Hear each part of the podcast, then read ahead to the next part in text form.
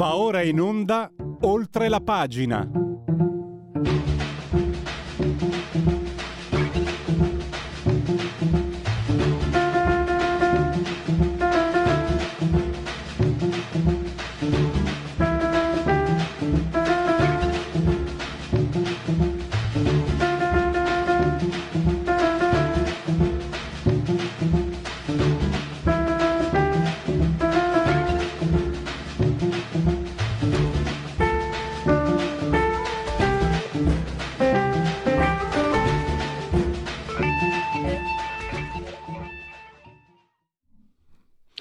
Oltre la pagina Radio Libertà.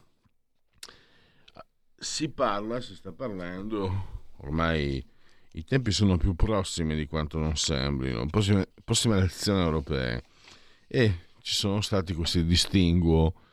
Meloni guarderebbe addirittura, continuerebbe a guardare i centristi di von der Leyen, Salvini dice no, un attimo, delle sinistre possiamo fare a meno, perché i centristi sono quelli che in questi anni hanno fatto tutto quello che voleva la sinistra. Il problema è che non esiste più la, il centro-sinistra, perché la sinistra si è inglobata il centro-sinistra. Di conseguenza i centristi europei alleati con la sinistra si sono comportati in questi anni come degli estremisti.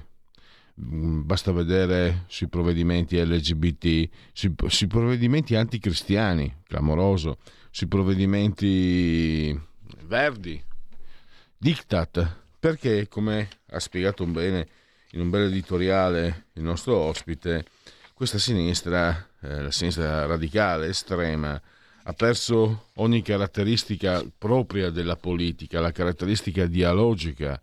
Questi eh, non eh, impongono, non, non ammettono il, il dialogo, ma chi segue la politica lo sa, la politica è, proprio persegue il dialogo per poi arrivare a delle soluzioni condivise. A costo di mangiare, eh, lo diceva Formica mi sembra, politica è sangue e merda. Umberto Bossi diceva politica significa mangiare un cucchiaio di merda ogni mattina. Eh sì, è anche quello, perché poi se vuoi, che poi è la vita quotidiana, no? quanta, quanta merda, scusate la parolaccia, eh, mangiamo eh, come compromesso per pagare l'affitto, per tirare avanti. Ma quella è la politica. Politica anche, diventa anche metafora del vivere quotidiano. Con la sinistra non lo fai. Quello è assolutismo. Con la destra, la destra invece le caratteristiche dialogiche le ha mantenute. Forse in alcuni aspetti, vedendo certi, certe posizioni di Giorgia Meloni, forse addirittura un po' troppo, non lo so.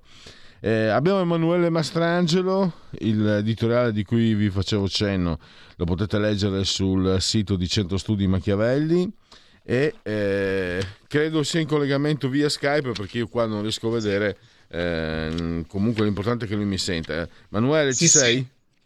Sento benissimo, buongiorno Pierluigi, salute. Ciao. Salve a tutti allora, gli ascoltatori, grazie. Grazie a te Emanuele.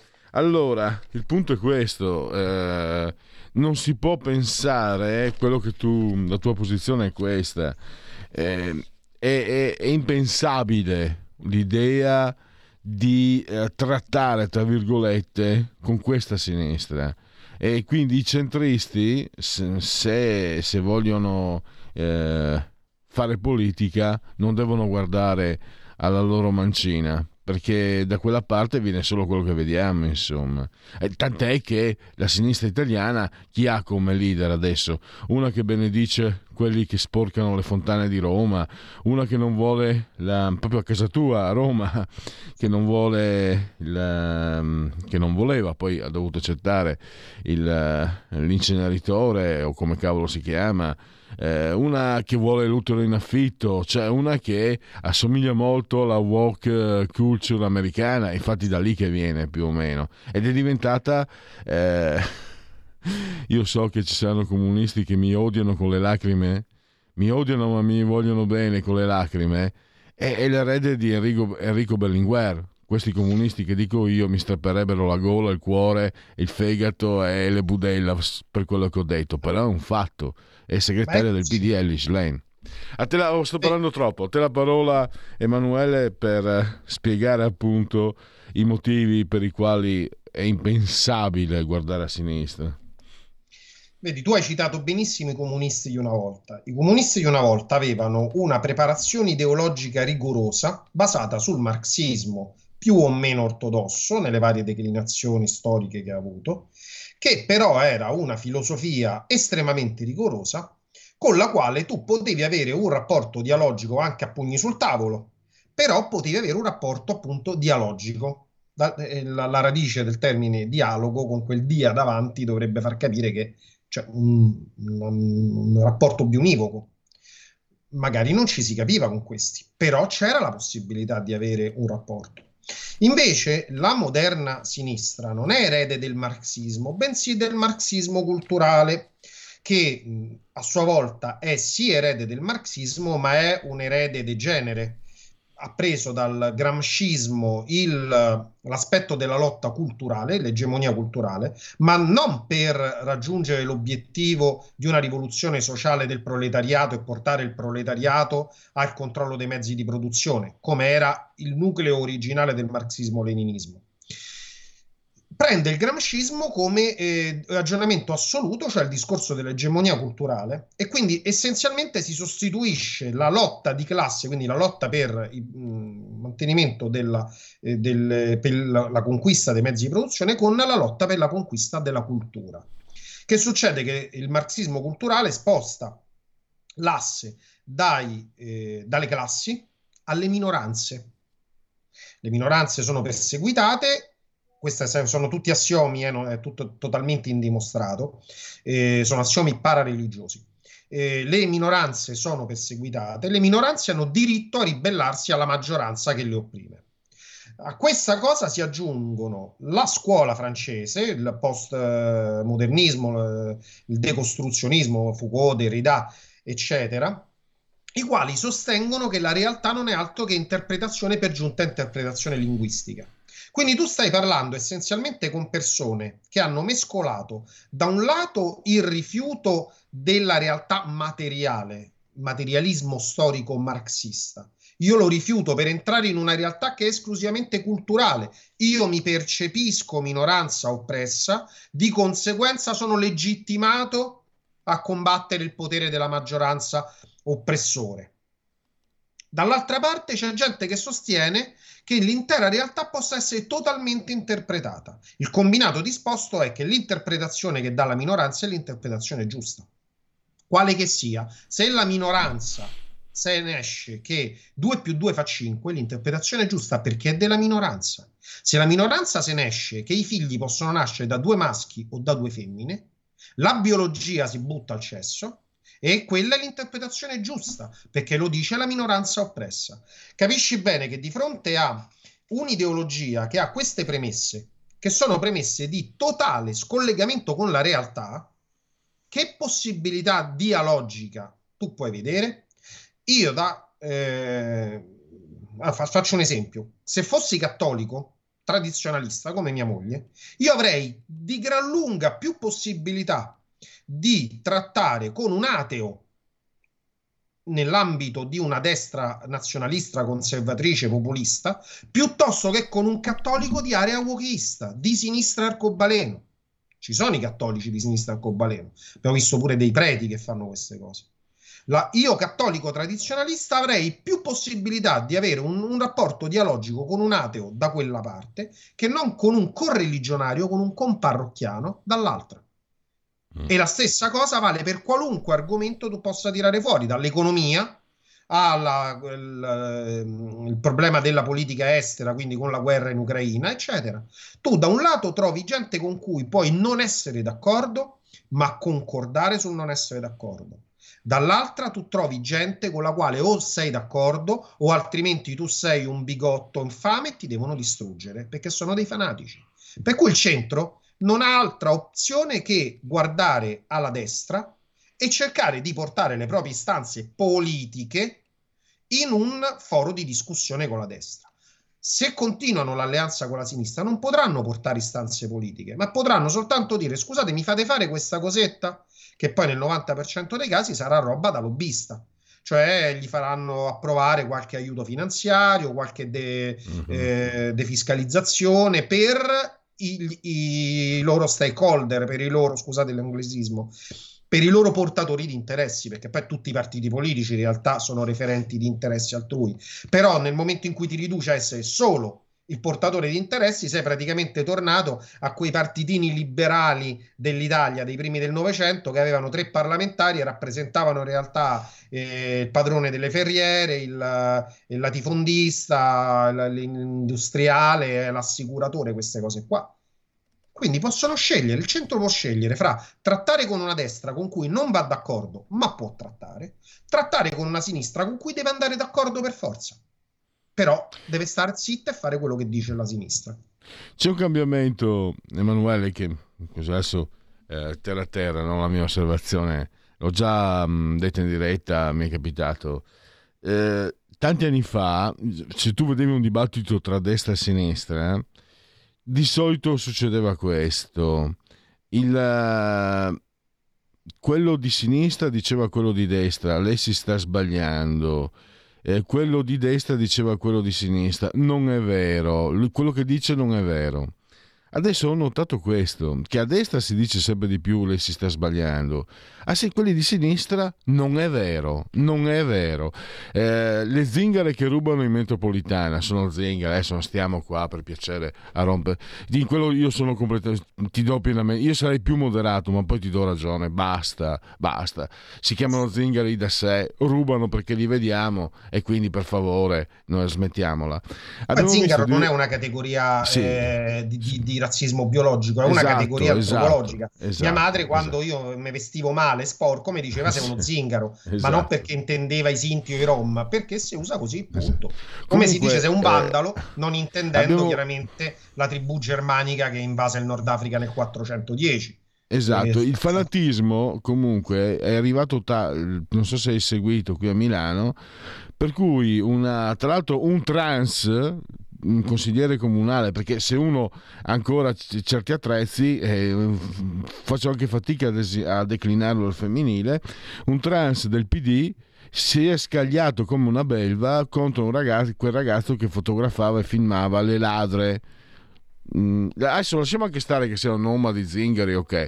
Lui filmava le ladre e le metteva, e metteva in rete per avvisare noi, gente comune, che se veniamo derubati, eh, insomma, pensa a un pensionato che gli ruba, pensa a un pensionato che viene derubato dalla pensione magari di 600-700 euro da queste zingare, pensa come deve vivere, che poi, eh, Emanuele, anche se sei più giovane lo sei più, meglio di me, gli anziani soprattutto sono orgogliosi, se sono derubati si vergognano e quindi veramente veramente penano, no? E sì, abbiamo sì. visto il fanatismo tale, pur di stare, mi riaggancio a quello che dicevi tu, pur di stare dalla parte delle pur di dare ragione alla minoranza, hanno perseguitato addirittura quando quel ragazzo è stato picchiato da queste zingare, se l'è andata a cercare. Loro stanno con la minoranza in maniera fanatica. A questo punto, però, è lì che arrivo da te, quello che dicevi.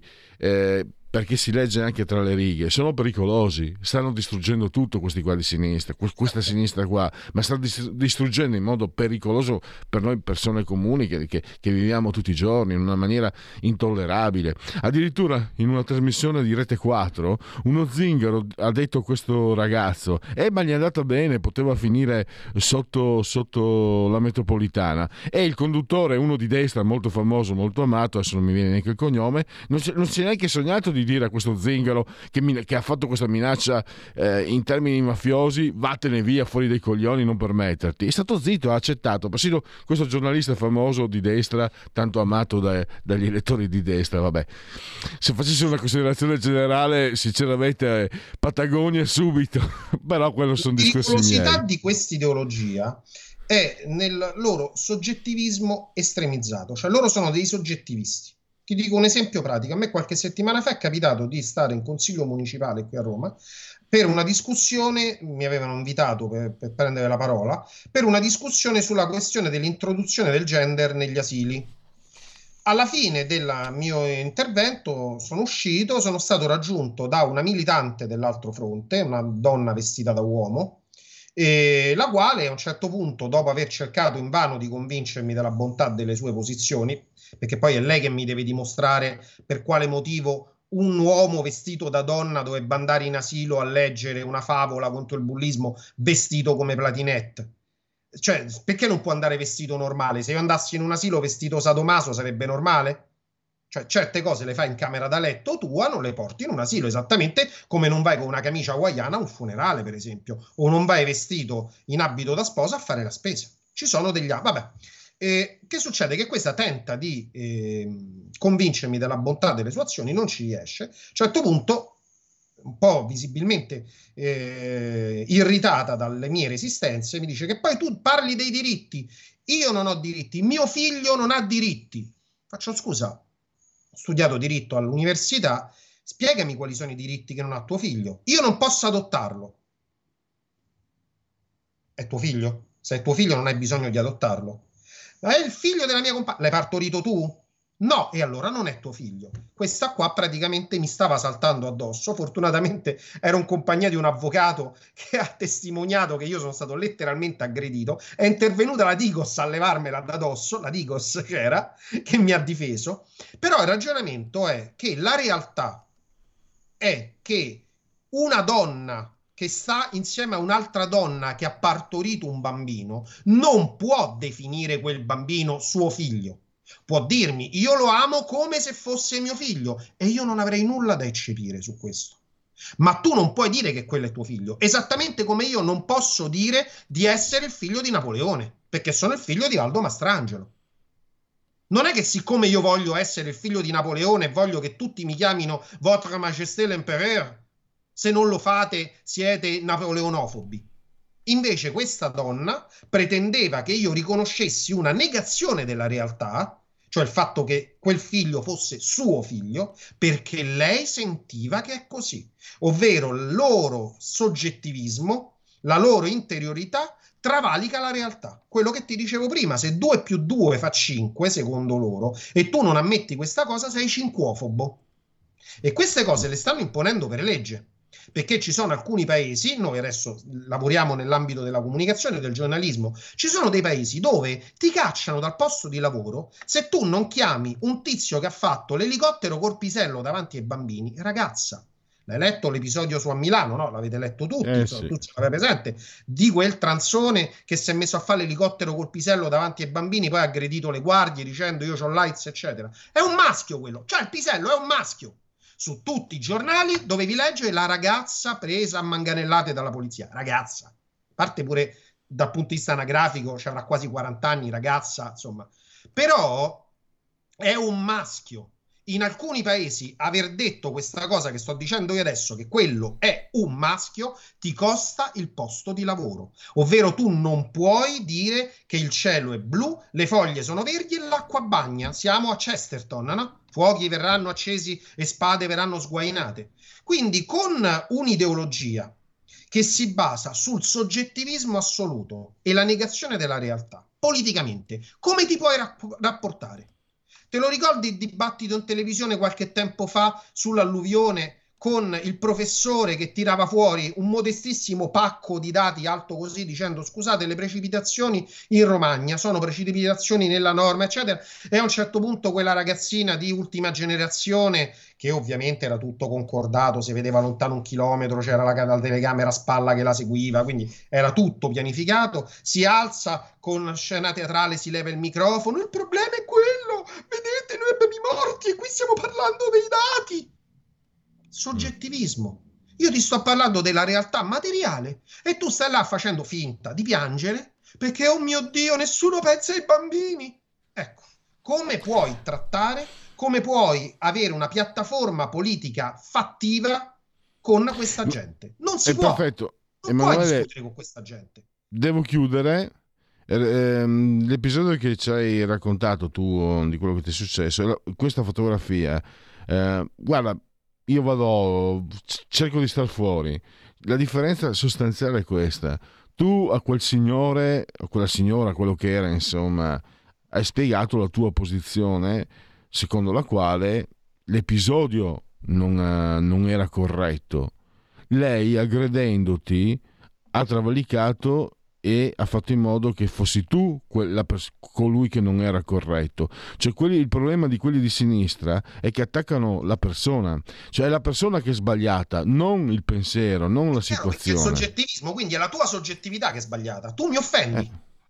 ma mi offendi eh, come eh. persona, quindi ti devo eliminare. Esatto, e quindi Vi, ripeto, lì... vedetevi quello stupendo film che si chiama 7 minuti dura Modern Education lo trovate, se lo cerchi, c'è pure sottotitolato in inglese. Stupendo film su come queste persone modificano la loro la, la, la, la, realtà utilizzando il loro sentire individuale come base ideologica. È chiaro che nel momento in cui noi abbiamo tante teste e tante sono le sentenze, tu non puoi discutere con persone le quali non hanno più nessun rapporto materiale con la realtà, ma sono totalmente dissociate. So, eh, c'è eh, dissociazione cognitiva questa. Tu gli spieghi che eh, il riscaldamento globale non esiste perché se tu lo misuri negli ultimi vent'anni forse si è alzato un po' il clima, ma se lo misuri negli ultimi 400 la temperatura si è addirittura abbassata, loro ti cominciano a urlare in faccia. Se tu certo. gli dici che due donne non possono avere un figlio, due uomini non possono avere un figlio, loro ti iniziano a urlare in faccia.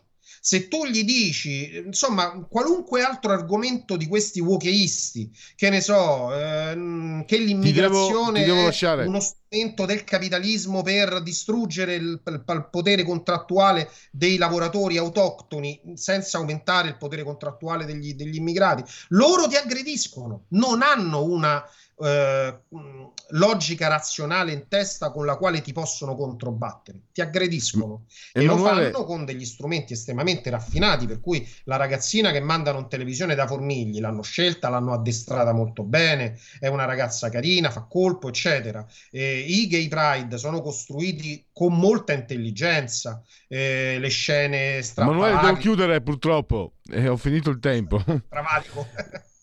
Eh, ti, intanto ti ringrazio eh, davvero Emanuele Mastrangelo. Eh, quello di cui abbiamo parlato lo trovate anche sul sito 100 uh, eh, Studi Machiavelli. Ti ringrazio e risentirci presto. Grazie, grazie, buona domenica a tutti. Ciao Pierluigi. Grazie, ciao. Un mondo oltre l'immaginazione. Un viaggio oltre ogni confine. Comincia l'avventura. Hai solo un'ora. Con Vincent. Movie Time. Ogni sabato dalle ore 16. La prossima volta che vai in vacanza, sia così gentile da farci sapere dove va. Se ti dicessi dove vado, non sarebbe una vacanza. Stai ascoltando Radio Libertà. La tua voce libera, senza filtri né censura. La tua radio.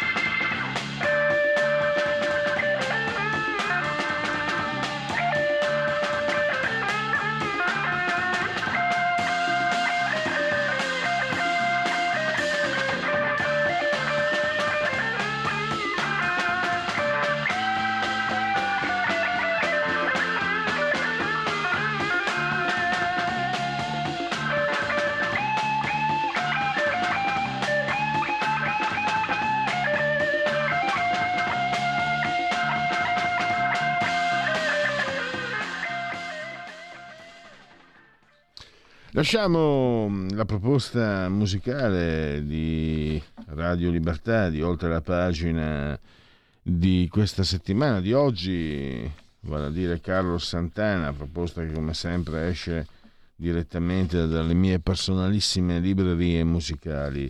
E andiamo a parlare indirettamente, la questione è più ampia, complessa e seria, anche il MES è serio, ma parliamo indirettamente del MES con eh, il professor Silverio Allocca, che è esperto di geopolitica. Ciò di cui parliamo lo potete anche leggere su offcs.report. Professore, benvenuto, grazie Buongiorno, per essere qui con noi. Luigi. Ciao. Allora, partiamo da un dato che era riportato, l'hai scritto tu nel 2018 dal Sole 24 ore. I 6.800 miliardi di titoli tossici, cioè sono i titoli liquidi, quelli che mm, non hanno un mercato proprio e quindi possono essere, il cui valore può essere definito anche in modo, lo dico con parole mie, arbitrario. È una una situazione nelle banche tedesche e francesi. È una situazione che, non, che, ovviamente, lo capisco anch'io, non va bene. Per giunta è grave perché le banche tedesche, la banca tedesca, la Bundesbank, detiene gran parte dei, dei debiti delle banche europee. Poi nel 2019 il trattato di Aquisgrana per la cooperazione franco-tedesca, che quindi riduce i margini per controllare ulteriormente e adesso, questa è anche una tua osservazione, il MES che obbliga le banche eh, nazionali a liberarsi in un certo senso dei propri dei titoli di Stato per aprire ai titoli delle altre banche, sto, sto semplificando, sicuramente ci sono delle imprecisioni, ecco che potrebbe essere un buon, uno strumento per liberarsi eh, di questa tossicità un brutto quadro, eh, Silverio, e ti do allora la parola per, per uh, spiegare quello che sta succedendo e soprattutto anche quello che potrebbe succedere se proseguiamo a camminare su questo percorso. Allora, eh, no, non hai detto nulla di esatto. Allora, il problema dell'inquinamento bancario da titoli tossici, per quello che riguarda la Germania e la Francia, o in particolare per la Germania, è una conseguenza, se vogliamo, diretta della globalizzazione. Cioè nel momento in cui cade il muro di Berlino, si passa alla riunificazione tedesca, eh, viene, crolla il, eh, l'ex impero sovietico e quindi si apre tutto il mondo alla libera circolazione di capitali, di imprese, eccetera, succede che cosa? Succede che, per esempio, come in Germania, eh, molte imprese hanno preferito, come anche altri paesi, hanno preferito eh, trasferire le produzioni all'estero.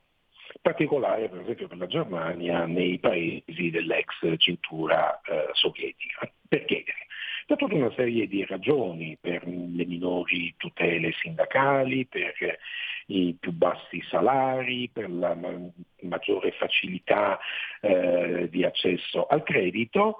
Eh, quantunque in Germania ci fosse una pratica invalsa anche nelle, nei decenni precedenti che era quella che consentiva al sistema bancario tedesco, le cosiddette casse di risparmio, le sparcasse, di eh, partecipare, di essere eh, loro anche comproprietarie delle aziende che finanziavano. Quindi c'era una sorta di collaborazione, tra virgolette, virtuosa tra coloro che erogavano il denaro depositato nelle proprie casse da coloro che disponevano di eccessi eh, valutari e cercavano una remunerazione al proprio capitale e le imprese che eh, abbisognavano di questi capitali per eh, poter promuovere e accrescere la loro attività, la loro presenza sui mercati. Quindi tutto sommato c'era un sistema che eh, vedeva le banche non interessate a speculare particolarmente sui crediti erogati alle imprese perché poi alla fine risultava essere un partecipante agli utili, quindi in un sistema che si tutto bene. Cosa succede? Che nel momento in cui le imprese si trasferiscono in altri paesi, evidentemente una banca deve fare utile.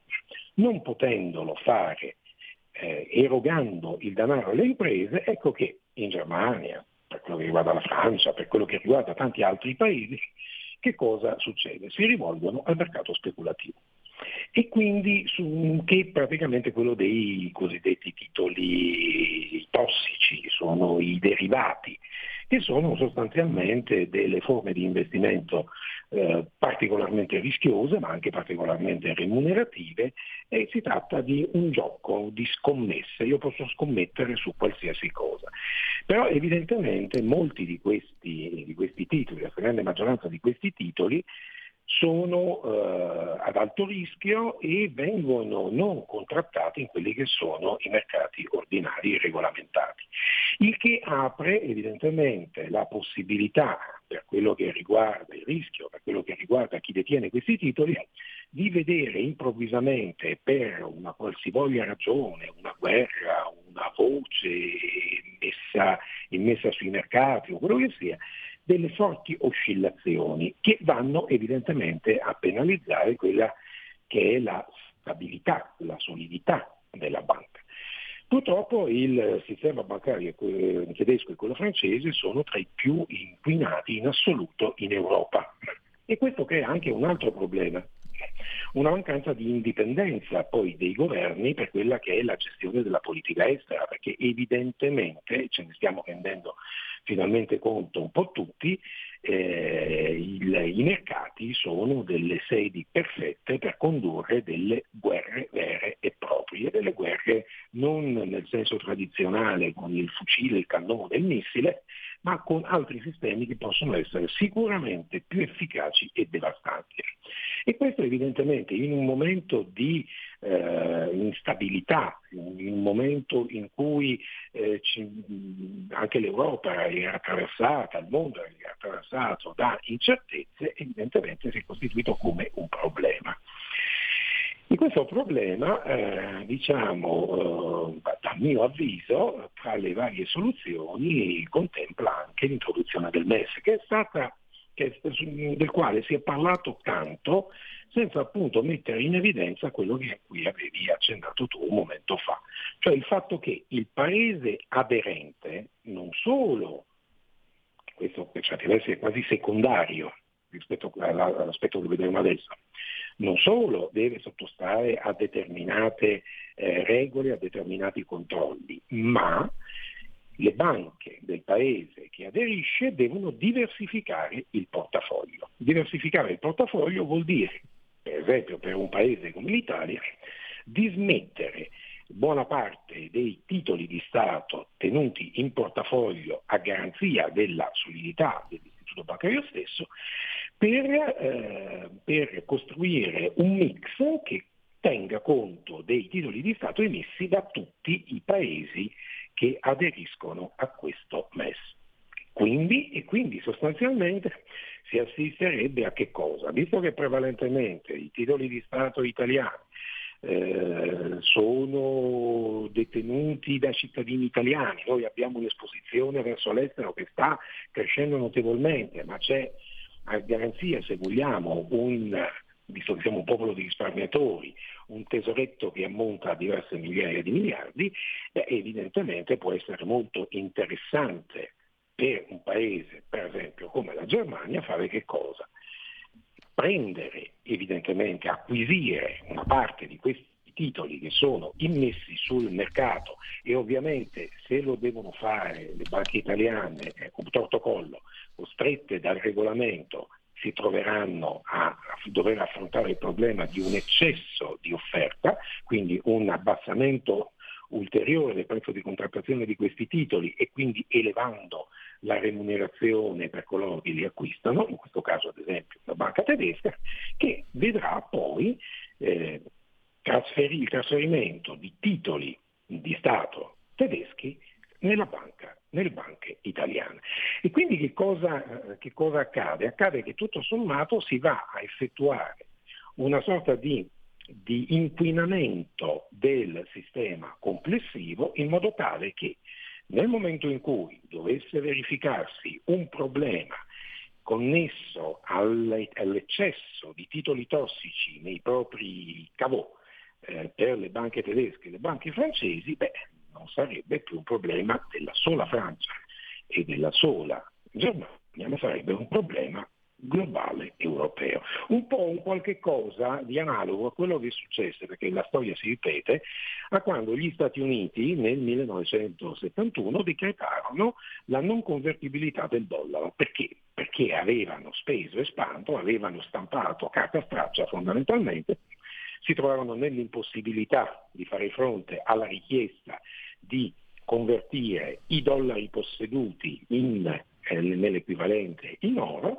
e a questo punto, siccome la moneta, il dollaro, era la moneta equiparata, si, si, si vuole, a, a, all'oro, a garanzia delle varie monete nazionali, siccome questo dollaro era presente in quantitativi massicci in tutte, in tutte le banche centrali del, degli altri paesi occidentali, probabilmente, beh, queste si trovavano costrette a fare che cosa? Per affinché tenesse il dollaro, il valore del dollaro, e quindi di riflesso tenessero, mantenessero potere di acquisto delle loro valute, furono costrette ad acquistare massicci quantitativi di dollari per fare che cosa? Per evitare un tracollo inflattivo delle, del, del dollaro e quindi delle loro valute, inquinandosi ulteriormente.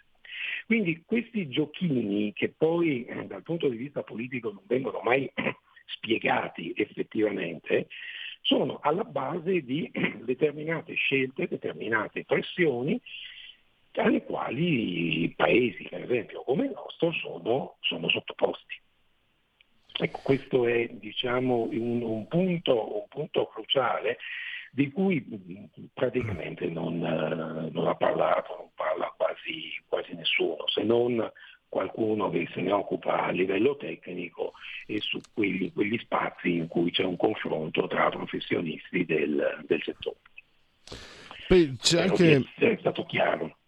Senz'altro, c'è anche un altro punto, tra l'altro tu l'avevi scritto per la precisione il risparmio privato 5.300 miliardi, quindi un bel boccone che fa gola a tanti. Hai anche scritto mh, alla fine della tua relazione, che ripeto lo trovate su fcs.report, eh, bisognerebbe chiedere perché l'Europa non sia ancora svincolata dal dollaro, l'USD, eh, trattando sui mercati di commodity ed energetici con una divisa più conveniente, che è un po' quello che stanno facendo, che, stanno, che, che puntano a fare Cina, Brasile, India, ehm, Russia, no? cioè svincolarsi dalla, dalla, divisa americana. E l'Europa invece anche lo si vede ancora di più, no? mi sembra di aver capito con le politiche della BCE, rimane agganciata a qualcosa che non le conviene e che lì poi alla fine il gioco. No, fondamentalmente no, fondamentalmente no, però vedi ci sono, io sto preparando un, un dossier che vediamo dovrei pubblicare penso a breve che mette in evidenza una, una cosa, quando diciamo qualcuno in Europa ha cercato di eh, parlare nei termini eh, in cui stavi parlando tu, eh, sono successe cose spiacevoli. Eh, anche eh, ultimamente la, la, metto così come una, una, una chicca, poi ne parleremo più diffusamente. Anche adesso, per esempio, quello che sta succedendo in Francia. Quello che sta succedendo in Francia è stato descritto come un problema legato alla mancata, al fallimento delle politiche di integrazione eh, collegato al eh, razzismo serpeggiante nelle forze di polizia, però non è la prima volta che in Francia accade che cosa? Accadono eh, sommovimenti di questa portata. È dal 2005 che si succedono, sono trattati più o meno eh, in, nello stesso modo, con le stesse retoriche, ma non si stabilisce mai una relazione fra alcuni fatti. Nel momento in cui Macron delle, ha parlato di un esercito europeo e di una sua autonomia, una settimana dopo, dieci giorni dopo, esplode la violenza, c'è cioè una virata uh, violenta della, della protesta dei gilet gialli.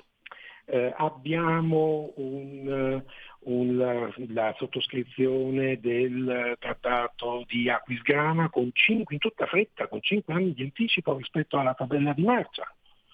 Benissimo, eh, di lì a poco, eh, pochi mesi, ci troviamo il nipote di JFK, che magari poteva essere tranquillamente in buona fede, che a Berlino incita le piazze dei negazionisti della, della pandemia, eh, dei populisti europei, eh, spingendoli a eh, contrastare, ad andare contro le cancellerie dei loro paesi che sono presentate come dei nemici.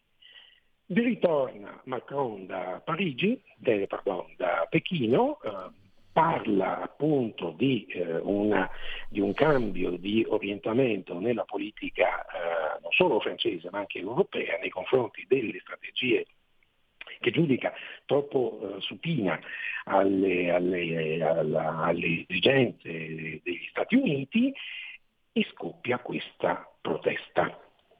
Mm, mm, allora diciamo che ci sono fatti che mettono in evidenza che tutto sommato le cose, come al solito, non sono come sembrano e che ci sono dei rischi molto, molto grossi per coloro che cercano appunto di adottare una politica diversa. Per quello che riguarda il, lo spostamento ah, del, del, eh, delle attività di compravendita dal dollaro a altre valute, non è così semplice, in teoria sì, ma in pratica no. Perché? Perché appunto c'è tutto un, un, sistema, un insieme di altri fattori che devono essere presi in esame che di fatto legano le mani di coloro che vorrebbero affrontare il problema in un modo diverso guardando di più alle, alle proprie, al proprio utile, al proprio interesse, all'interesse dei propri eh, amministrati e che molte volte portano a determinate scelte eh, politiche eh, che sono in contrasto anche con quello che magari certe volte i politici eh, pensano, perché? Perché si devono confrontare con quello, fare un bagno di, di realtà e confrontarsi con che, quelle che sono le loro effettive possibilità. E poi, eh, diciamo chiudendo questo discorso, eh, direi che mh, c'è una mancanza di, eh, oltre che di visione corretta, ma c'è anche una mancanza di chiarezza. Perché a, a questo punto, per quello che riguarda uh, la, la, la defunta, il defunto progetto europeista, noi siamo in una situazione in cui si parla di una guerra che è quella fra eh, l'Ucraina e la Russia, in realtà è una guerra fra l'Occidente e la Russia, fra l'Occidente e l'Asia, fra l'Occidente e i BRICS e per quello che riguarda noi in Europa di tutti contro tutti eh, nessuno che gioca a carte, a carte, scoperte quando sarebbe molto meglio mettersi intorno a un tavolo, guardarsi in faccia e raccontarsi finalmente le cose come stanno, cercando di rifondare un po' il tutto. Però ci vuole coraggio e ci vorrebbe anche in questo senso un sostegno popolare che evidentemente può mancare da un momento all'altro, visto che adesso le rivolte vengono fatte via sms, via chat, senza sapere chi gestisce queste cose, come le gestisce, per quale motivo le gestisce. E invece adesso noi dobbiamo chiudere. Purtroppo eh, ringrazio ancora eh, il professor Silverio Allocchia, grazie davvero e a risentirci a presto. Grazie a te, grazie a voi, buona giornata e a presto. Ciao. Segui la Lega è una trasmissione realizzata in convenzione con La Lega per Salvini Premier.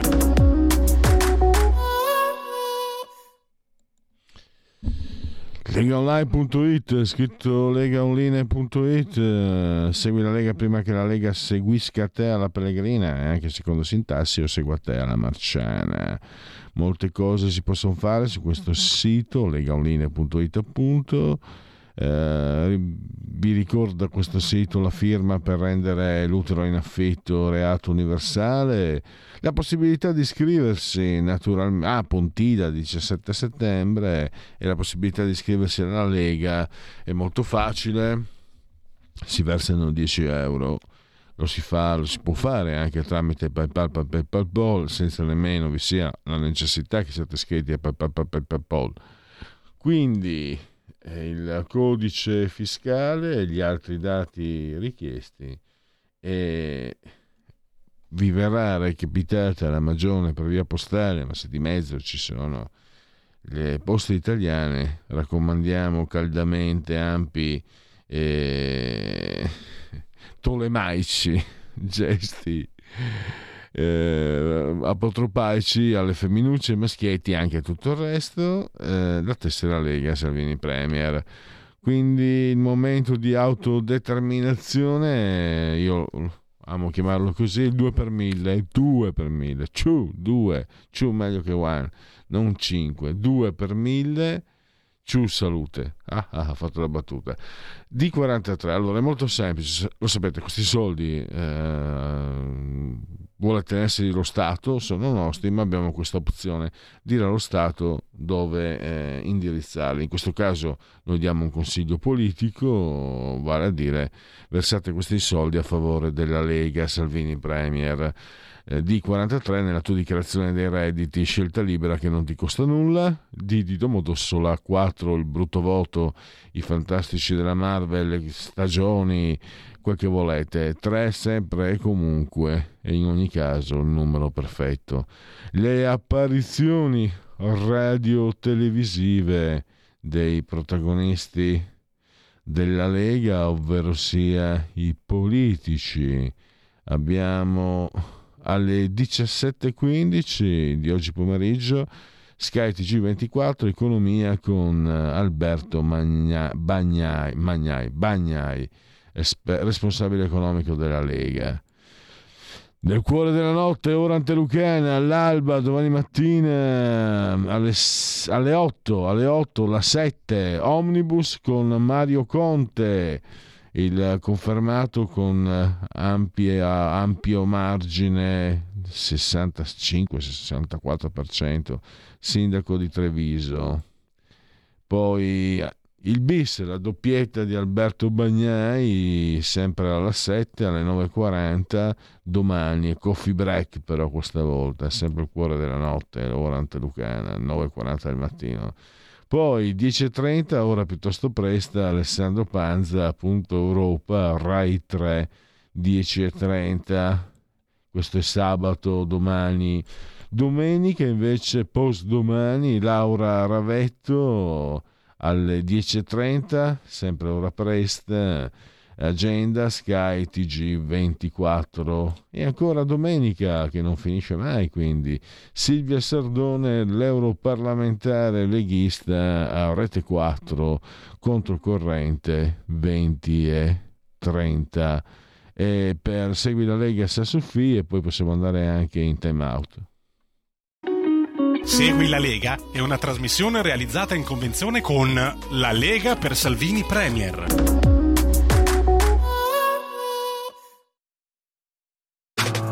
Stai ascoltando Radio Libertà. La tua voce libera, senza filtri né censura. La tua radio.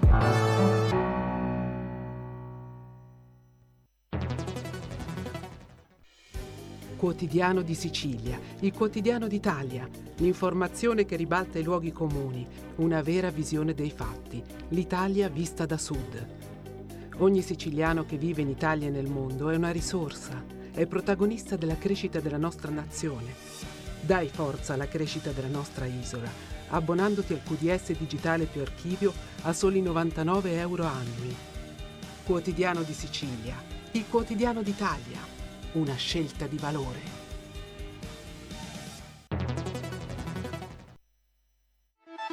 Stai ascoltando Radio Libertà, la tua voce libera senza filtri né censure, la tua radio.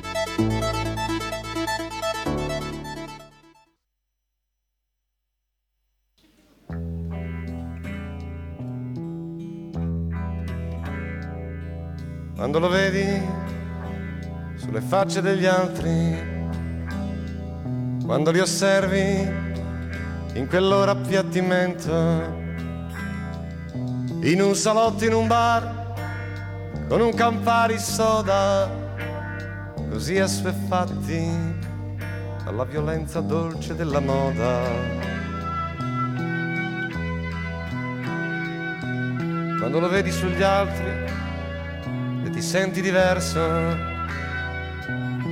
e credi di non essere sommerso, non è ancora il momento di soffrire, puoi ridere di loro, ti serve per capire, sono persone piatte, molli stanche. Ma quando lo vedi anche sulla tua maglietta, sulle scarpe da tennis, sui blue jeans da 14 once, su come parli, cosa canti, come ti vesti, sui tuoi bisogni sulle tue scelte, sui tuoi gusti, allora ti senti anche tu arrendevole fiacco. Allora ti piaci un po' meno e non sai perché. Non riesci a trovare nemmeno abbastanza distacco per ridere di te, per ridere di te.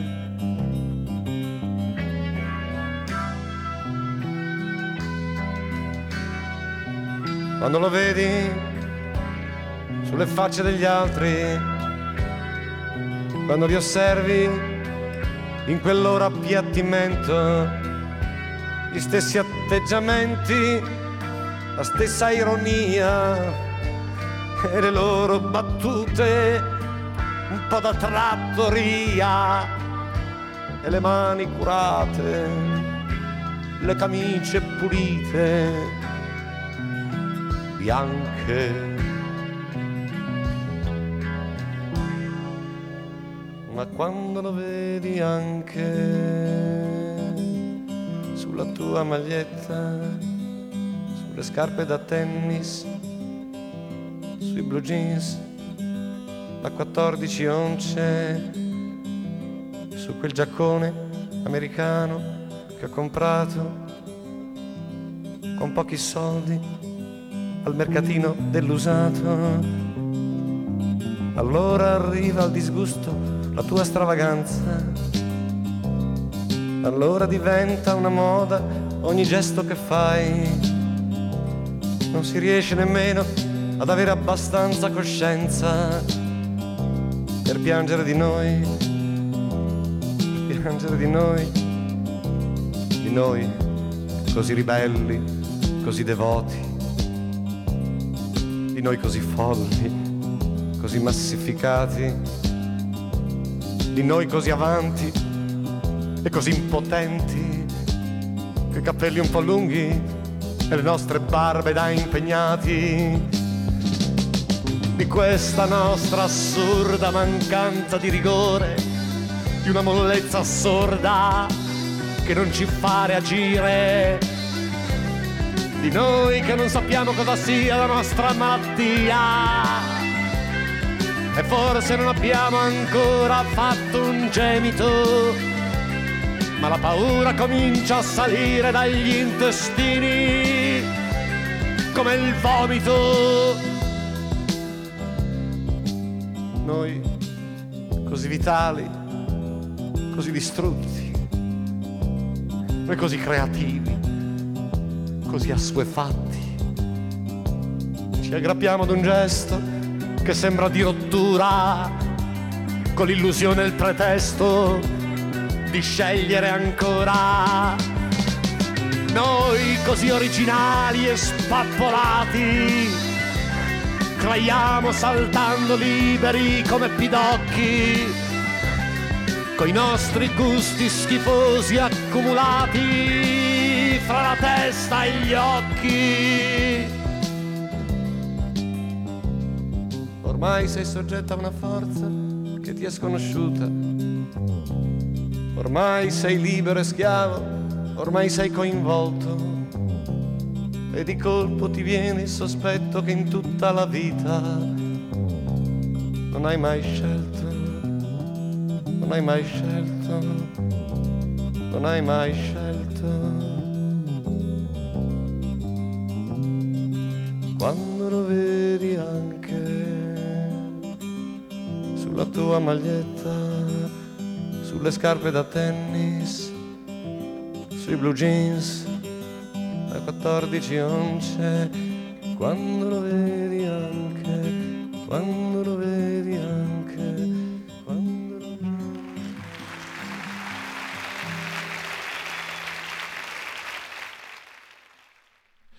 E lasciamo Giorgio Gaber che come ogni settimana chiude, apre lunedì alle 11.05, chiude il venerdì alle 11.30 alle 11 e chiude venerdì alle 11.30 un brano di Giorgio Gaber, la rubrica Oltre la pagina di Radio Libertà. Ormai è tradizione, pensate un po'. E, e tradizione anche l'appuntamento del venerdì con eh, Parola di scrittore, lo sapete, rubrica che si avvale dell'imprescindibile collaborazione di Patrizia Gallini di Ardesh Comunicazioni. Ed oggi andiamo a parlare di un libro che ha anche secondo me un, una, un, suo valore come oggetto perché si presenta sicuramente in modo particolare ha due copertine, due frontespizi eh, bisogna girare per se volete leggere l'altra parte eh, è un uh, libro che è composto da 58 poesie se non ho contato male eh, alcune delle quali sono proprio praticamente simmetriche eh, due autori, Lorena Silvia Sambruna e Lorenzo Pugliese. E intanto saluto in collega- so che sono entrambi in collegamento, in questo momento il telefono sì. dovrebbe esserci Lorena Sambruna. Ciao, sì, eh, salve Lorena, grazie per essere qui con noi. Salve, buongiorno, buongiorno a tutti. Allora, grazie.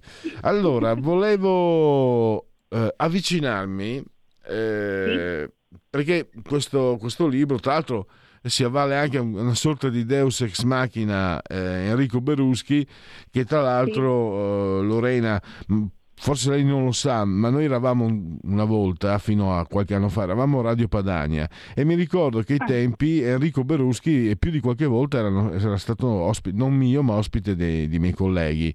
Quindi ah, con, con, Enrico Quindi Beruschi giochi, giochiamo in casa quindi un personaggio molto famoso. De, queste scelte, una scelta originale, eh, doppio, do, si chiama questo libro, si chiama Doppio Verso. Ha la prefazione sì. di Alessandra Comazzi, la copertina Fabrizio Bixio Braghieri, ci sono delle belle vignette di, di Marco Fusi, editore di idee, 11 euro, 84 pagine. Allora, eh, doppio verso ho scritto presentando nella pagina Facebook eh, eh, questo libro e questa trasmissione, ho detto bisogna essere seri per non prendersi sul serio. Mi sembra che questo sia un po' l'ingrediente di partenza. E poi ci sono queste composizioni eh, dove le parole, ho scritto, eh, si fiondano, accarezzano, alludono, ricordano, usate, eh, usate le frasi, le parole anche in termini evocativi ma anche in termini freschi, eh, vivaci, agili, pungenti, sono del, dei componimenti delle poesie che sicuramente eh, destano l'attenzione. Come siamo arrivati a questo tipo di lavoro, di, di, di, di prodotto, se mi eh, perdonate la brutta parola? no, no, perdoniamo, ci mancherebbe. Eh, parlo io, parli tu, Lorenzo? Ah, inizio, inizio. inizio. Allora, praticamente l'idea nasce di fare un libro eh, mettendo insieme le mie due anime, quella un pochino più profonda, più riflessiva e quella più ironica. Eh, però nella parte ironica sentivo il bisogno mh, di fare un lavoro di squadra, perché mi è sempre piaciuto eh, condividere le cose, perché sono convinta che in, in, squadra si va lontano, da soli si va un pochino meno lontano. Eh, con Lorenzo, che conosco già da anni, eh, avevo avvertito la sua ironia, la sua sagacia in varie occasioni, per cui l'ho voluto proprio fortemente coinvolgere in questo progetto perché la sua ironia era perfetta per sdrammatizzare le mie poesie. E così è nato il lavoro insieme, doppio verso appunto, e che poi si può giocare con tante cose, doppio senso, doppio verso, perché a volte eh, io sarei quella eh, riflessiva, Lorenzo è ironico, a volte diventa lui riflessivo e divento io ironico, quindi è un interscambio continuo. In più ehm, ho voluto eh, per la copertina eh, Fabrizio Bixio Braghieri che mi ha eh, praticamente raffigurata senza volto perché credo che la poesia più che altro si senta, quindi è una cosa di dentro e viene trasmessa. Invece per la copertina di Lorenzo appunto eh, il concetto della drammatizzazione, eh, un nuovo, che può essere anche un occhio che piange, ma comunque quando si dice ah ma che cosa hai combinato, ma fa niente, cosa vuoi che sia, hai fatto la frittata e si risolve tutto, ecco la drammatizzazione. Poi in più questo libro che appunto come già ha detto Pierluigi è ribaltabile, eh, proprio doppio verso, do, doppia copertina. È ribaltabile, infatti diciamo sempre che i lettori poi ci devono ringraziare che oltre che curiamo tra virgolette l'anima con le poesie, eh, curiamo anche il fisico perché gli facciamo fare eh, la ginnastica fisioterapica per le braccia è un continuo girare il libro, per cui ecco, c'è anche questa parte fisica, diciamo così. Adesso do la parola a Lorenzo che può spiegare meglio poi il percorso come è nato, perché il suo è stato più difficile. Riuscire... Poco altro da aggiungere, poco altro aggiungere. C'era, da, c'era da rendere più, più leggere, più, più, estrose, no, non posso neanche dire estrose, diciamo che c'era da disimpegnare alcune caratteristiche un po' pesanti delle poesie della Lorena, io non pensavo neanche di, di riuscirci. E la, e la, Lorena ha insistito, non so da cosa ha visto in me o, o, o che cosa l'ha spinta a forzarmi, io la ringrazio anche per questo. Eh, e niente, mi sono messo a cercare di trovare il modo migliore più simpatico, ironico e magari che facesse anche pensare eh, partendo da un suo scritto e cercando la forma migliore per renderlo più leggero. E, e da lì niente, è nato questo libro che,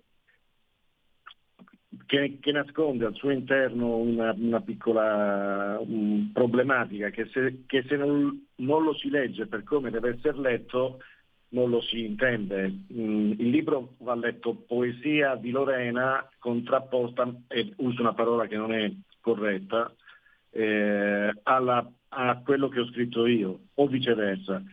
Se si legge prima dal lato mio e poi dal lato di, di Lorena, il senso del libro non si coglie, o lo si coglie a distanza, forse quando lo si è chiuso eh, no, vedete, un senso inverso, eh, un senso inverso. esatto. Eh, se, se, posso permettermi, non sono chiaramente un critico letterario, c'è sì. un motivo che mi permetto di suggerire a chi è a casa sì. per leggervi. È una prospettiva differente c'è una freschezza, c'è una discontinuità con quello che eh, vediamo, leggiamo tutti i giorni. C'è eh, una... È come, è come entrare, entrare in, una, in una stanza nuova, è come entrare in un ambiente nuovo e rinfrescarsi, se posso dire, eh, anche divertirsi, perché per, per esempio, volevo chiedere ne approfitto, lo chiedo a Lorenzo Pugliese, lo chiedo a entrambi. Stilisticamente per queste composizioni eh, vi siete ispirati, avete eh, alle spalle delle preferenze? Per esempio, mi permetto, Lorenzo, eh, Tulipani, non so perché, ma l'ho trovata gozzia- gozzaniana, no? l'invernale di Guido Gozzano eh, vile, non so perché mi ha ricordato, mi ha ricordato qualcosa di, di, di, quel grande, di grandissimo, secondo me grandissimo, gigantesco, che, che è stato Guido Gozzaro. Mi sto facendo un complimento e mi sto facendo arrossire anche è commosso, è commosso. Le dico che nel mio portato ci sono tante letture quello è vero. Ci sono tante scritture perché scrivo da quando ero un, un ragazzino, ma non ho mai mh, neanche provato, non ci ho mai manco pensato a pubblicare. Quindi erano tutte cose che tenevo dentro di me e che tengo nei miei cassetti. E probabilmente un giorno dovrò anche bruciarle perché non ci sarà più nessuno che le possa raccogliere. Però al di là di quello mi ha fatto un grande complimento. Le dico che per, eh, che per infusione, per, eh, per portato mio probabilmente ci sarà qualche riferimento in tutto quello che ho letto perché credo che sia una cosa naturale. Ma se dovessi dare dei, dei, dei riferimenti o, mm. o, a chi mi sono ispirato. ispirato o riferito, farei un po' di fatica anche perché mh, ho delle letture molto eterogenee, diciamo, quindi certo. spazio da Dostoevsky a Tropico del Cancro, e a Bukowski, e, ai vari cantautori italiani e quindi sinceramente farei un po' di fatica ad, ad avere un, un, riferimento o pochi riferimenti. Bukowski, era, pericolos... Bukowski era, pericolosissimo, ci ha rovinato in molti perché quando l'ho, le... l'ho, letto tantissimi anni fa, lo leggevo, lo, anzi mi nutrivo, poi però quando cominci a scrivere ti, ti mm, influenza talmente che, che, è rischioso, ma mi sembra ma che io... non sia questo il caso perché ci sono tanti... Mentre per esempio vengo a Lorena, eh, ho trovato, no, eh, ho trovato abbiamo fatto una bella chiacchierata ieri con Lorena, proprio sì. preparatore sì. propedeutica. Non è l'unica, non è certo, però io ho visto eh, l'albero dei perché, mi è sembrato leggendolo di, di sentire lei come, come, abbiamo chiacchierato al telefono. Mi, è, ah, è, biografico l'albero dei perché, non è biografico ovviamente, ma è, è molto rappresentativo. Sì. sì. Grazie, grazie che ha percepito questa cosa. Sì, sì, mi, mi rappresenta, cioè io mi faccio delle domande, ecco perché è la parte eh, anche riflessiva.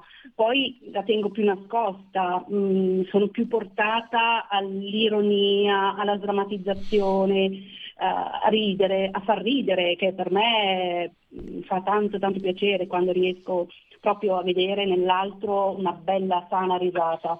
Eh, sì, la riflessione la tengo più per me, ecco, preferisco scriverle le cose e eh, farle leggere. Invece la parte ironica mh, mm, mi viene fuori naturale, proprio spontanea, proprio perché sono io anche una barzelletta umana, diciamo, mi capitano nella quotidianità tante cose da ridere. Anche l'altro giorno ero in un bar a bere un caffè e un cane mi ha preso la, la gamba e con le unghie ha tirato, ha tirato e mi ha tirato giù i pantaloni fino alle caviglie. A quel punto ho dovuto appoggiare la tazzina e tirare sulle braghe, cioè non c'avevo molta. Ecco, eh, io sono già comica di mio, infatti poi ho la signora imbarazzata, scusi, scusi, e io le ho detto ma non si preoccupi, non è successo niente, eh, solo che volevo dirle che il suo cane non è un cane, è un porco. Ecco perché si dice porco cane. Ecco, metto tutto sul ridere, la drammatizzazione. È quello che mi viene più fuori. Invece la parte mh, profonda, riflessiva, preferisco scrivere e parlarne un po' meno, perché poi cedo sempre un po' alla commozione, ecco, mi, mi prende un po' più l'emotività. Ma sicuramente, eh, se posso permettere, ripeto, non sono un critico, sono un lettore, sì, eh, per lavoro, ma anche per piacere mio personale. E c'è anche certo. questo piacere di, di, che ho trovato. Eh, Lorenzo ha un certo tipo, ho trovato un tipo di indirizzo, un'ironia, e Lorena un gioco, gioco anche, de, mh, mm, mi sembra che le piace tanto giocare anche con le parole, eh, certo Bravo. che c'è l'ironia, però eh, è giocosa, eh, Lorenzo l'ho, ho trovato eh, giocare più con le situazioni, mi sembra di poter dire. E tanto questi sono motivi ulteriori per leggere, anche perché lo chiedo a entrambi, abbiamo ancora due o tre minuti.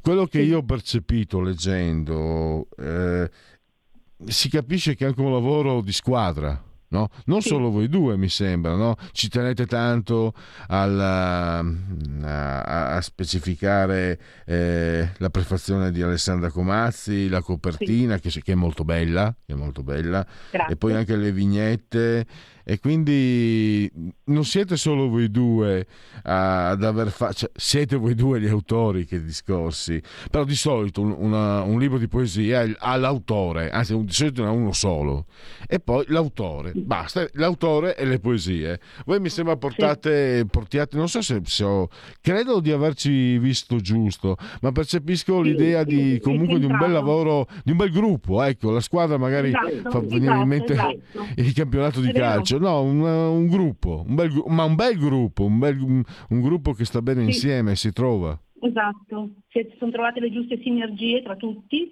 Eh, avevo fatto precedentemente un libro da sola, eh, un bel posto si chiama Poesia, mi è piaciuto tanto farlo, le persone che ho coinvolto eh, per la fascetta, la prefazione e l'introduzione, d'accordo, però proprio il fatto di farlo insieme e poi mettere insieme la squadra è quello che mi gratifica di più di tutto. Anche il prossimo sarà così, sempre di squadra.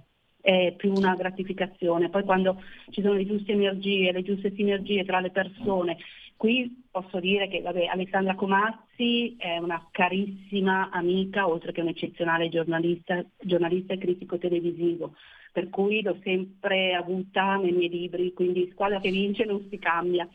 e Beruschi cioè Beruschi è Beruschi, cioè una persona veramente deliziosa, generosa, oltre al suo talento che tutti conosciamo.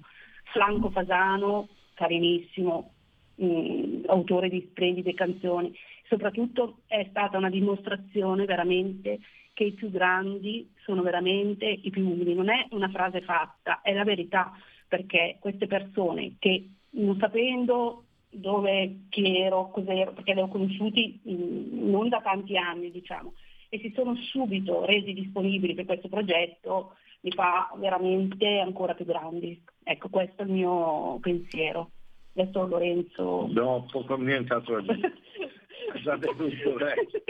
Parlo troppo. No, no, vabbè, ma tanto poi l'ispiratrice della, del libro è stata lei, chi, chi ha pensato l'idea e chi l'ha costruito è stata è Lorena, quindi è bene che, sia, che si prenda la parte mh, ma no, più bella della, ma se non ci fosse stato Lorenzo, anzi io lo ringrazio per avermi accompagnata in questo progetto, perché io volevo appunto una parte ironica ma che non fosse quell'ironia un po' più mh, intelligente, sottile. E avevo eh, eh, ho, no no. Eh, ma, ma, io non sapevo che lui aveva già scritto io non sapevo niente di questa sua parte perché lui è uno abbastanza riservato ma ho sentito quando magari nelle occasioni mangiare insieme, eh, in giro insieme, la sua ironia, l'ho, mh, mm, l'ho proprio percepita e ho fortemente voluto, ho fatto lo, lo, ho fatto lo stalker, eh? lo stalker, lo stalker, per averlo, ecco, ci siamo riusciti. E alla fine abbiamo questo mh, mm, eh, doppio verso Uh, ripeto, prefazione di Alessandra Comazzi, copertina Fabrizio Bixio Braghieri, vignette Marco Fusi. Ti ringrazio tutti, vi ringrazio, eh. ringrazio infinitamente. Editore di idee, 11 euro, 34 pagine. Gli autori Silvia Sambruna e Lorenzo Pugliese li abbiamo avuti al telefono. Li ringrazio davvero e alla prossima occasione, assolutamente. E soprattutto il libro, adesso che state a caldo, bisogna togliergli la copertina, ricordatevi. Perfetto. A risentirci. Grazie Pierluigi, un abbraccio grazie. a tutti, grazie, grazie, grazie. La verità è che sono cattivo, ma questo cambierà. Io cambierò. È l'ultima volta che faccio cose come questa. Metto la testa a posto, vado avanti, rigo dritto, scelgo la vita. Già adesso non vedo l'ora. Diventerò esattamente come voi.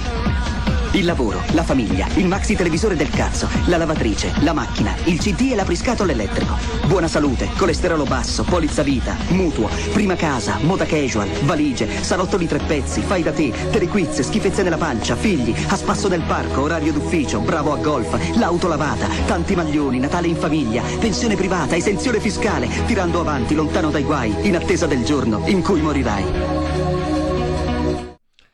Genetriaci, commemorazioni e ricorrenze. Uh, ustia, ustia, ustia, ustia. Signori miei, oggi è la giornata mondiale del cioccolato. Eh, si è sempre, sempre si è lodato, sempre si è lodato. Nel 1881, prima pubblicazione della versione finale del libro Le avventure di Pinocchio. Genetiliaco di Gustav Mahler, musicista, se pensi di annoiare il tuo pubblico, rallenta, non accelerare. Eh, poi eh, Moshe Sagal, poesia, abbiamo parlato di un libro di poesie, questa è poesia figurativa? Uh, è un incanto. Mm, ma perché è inutile che sta qua a parlare di arte voi volete politica ma tanto sono due, due minuti uh, concedetemi licenza. Perché qualcuno magari che si interessa c'è. Porto, questa è una, è una visione soggettiva. Frida Kahlo fa schifo ed è oggettivo anche la critica seria lo dice. Marc Chagall invece eh, è una visione a parte è un grande lo dicono tutti. Sinceramente, vederlo dal vivo, non accontentatevi di quello che vedete nei libri. La, la visione eh, proprio materiale, si può dire, è, eh, cioè già lo vedi nei libri, è Marchagall, Mosè Segal, Marchagall, è, eh, è Chagall, e basta e avanza. Ma avere l'opera davanti è, è, un'esperienza anche sensoriale, come proprio se i colori, eh, la tela, le dimensioni trasmettessero, è fortissimo, è grande. Eh, non si deve cominciare dai simboli, dice, non mia è soltanto la patria del mio cuore. Majakowski, vorrei essere tagliente come... Eh, un eccomi, di suicida. Il regista di origine ungheresi George Cukor, a meno che la storia conduca le scene, in realtà le scene eh, non significano nulla. Vittorio De Sica, e qui abbiamo il genio, genio, genio, genio, non so quante nomination, ha avuto anche una nomination come miglior attore, anche se non ha vinto. Ha vinto quattro Oscar, mi sembra. Eh, Miracolo a Milano, insomma, eh, non, dico solo che Orson Welles dice c'è il cinema prima di Vittorio De Sica e quello dopo.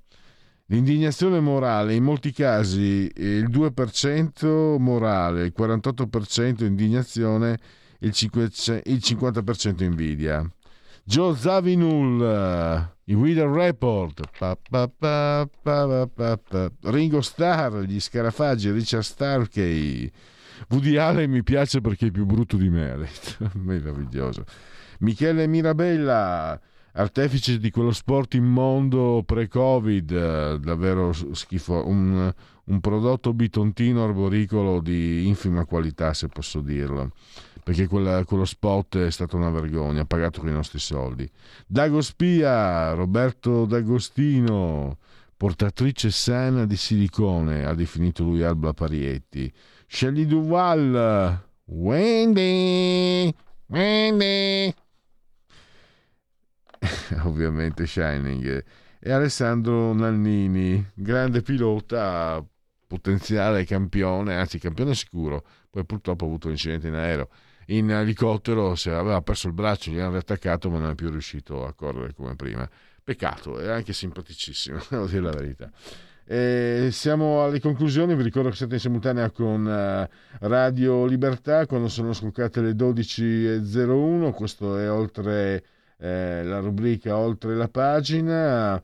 Eh, sulla tolla di comando in regia tecnica l'eccezionale dottor Federico Borsari, saldamente, regia tecnica, entrambi sospesi 79 metri sopra il livello del mare, 25 gradi centigradi la temperatura interna, 24 esterna, 78% l'umidità, 1016.4 millibar la pressione, l'abbraccio forte forte forte signora Cotilde, Angela e Carmela, loro ci seguono, è come se ci sono e ci seguono e ci seguiscono, lo dice anche la sintassi del canale 252 del digitale televisivo terrestre, perché questa è una radiovisione che si abbona a Radio Libertà campa oltre cent'anni, meditate gente, meditate, potete continuare a farvi cullare dall'agito suono digitale della Radio DAB, oppure seguirci ovunque voi siate grazie a applicazioni dedicate a iOS Android con i vostri smartphone, iPhone, Alexa, accendi Radio Libertà, passaparola, ve ne saremo riconoscenti.